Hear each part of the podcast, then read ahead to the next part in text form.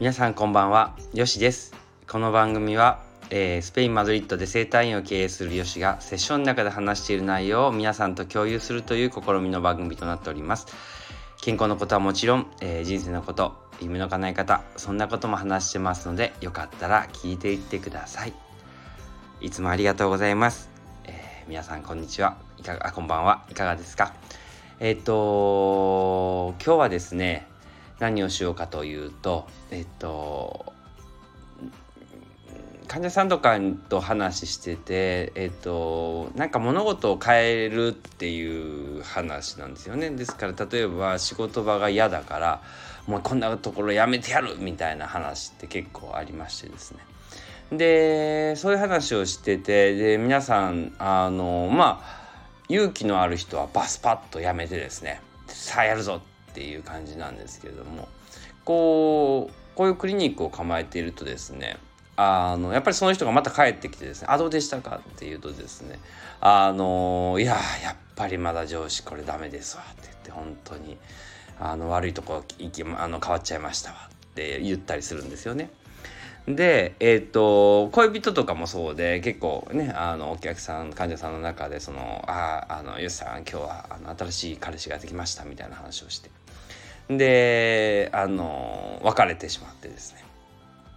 でいや本当にありえないわあの彼はみたいな話になって、で何数日ぐらい数ヶ月ぐらい経つと、いや今度はね大丈夫ですみたいな感じでやってると、あのまた同じように違う、えー、彼と別れ、あの別れてしまったみたいな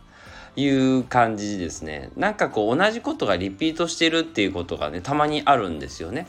でこれはまあ、あの全員が全員ではないので、あのスパッと辞めれる人とか、スパッとこう彼と別れるとか、あのいうこともあるんですけど、あのそれはそれでいいと思うんですね。それで思い切ってあの辞めた結果、そんで素ば素あの素早くいろいろ物事を変えていけるっていう人ももちろんいるので、ぜひともそれは、ね、そう否定も全くしませんし、それはそれで素敵な考え方だと思うんですよね。で、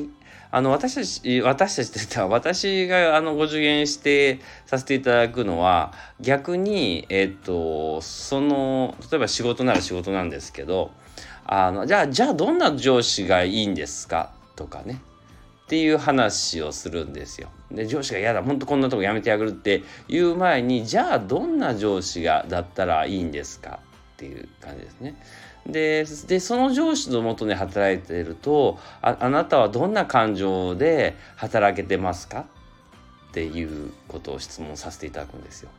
でそれでああそれはこんな感じです、楽しいですよとかって話になってくるんですけど、えー、その感情って今でも得れませんかみたいな話になってくるんですよね。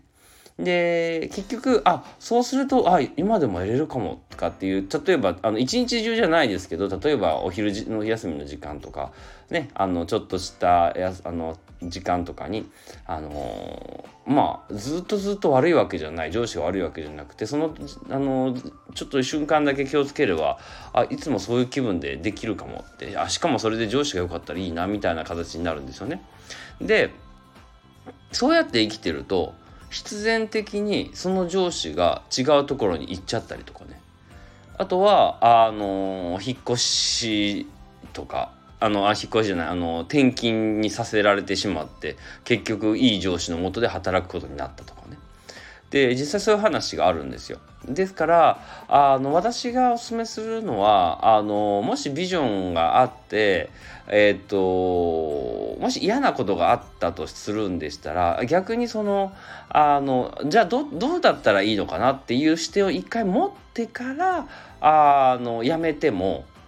でそれでちょっと し, して い, いながらやめても、もしかしたらいいんじゃないかなっていう提案をしてるんですね。でそれってあのじゃあなんであの勇気がないのかなって思う方もいらっしゃると思うんですけど、あの そ, その後もしねちょっとそのまま生きてみて、あのやっぱりやめないといけない時があったら、まあ、あのやめればいいんですけど、ちょっとあのやっぱりこう感情的にね、あのやだこの人嫌だから離れるみたいなってあるじゃないですか。 で, でなんで嫌なのかなっていう、ね、自分嫌なところをもう一回ちょっと止まって見てし見てみるっっていうのもね大事だと思うんですよ。ですからあのそうするとあの必然的に辞めなくてもや、えー、っとその仕事の環境が変わっていくっていう状況を何回も見てるので、今こういう感じでスケアさせてもらうんですね。しかもあのこういうマッサージとかしてるとですね、やっぱ気分も良くなるんですよね。あ、肩の力抜けたみたいな感じ で, でそういう時に出る発想っていうか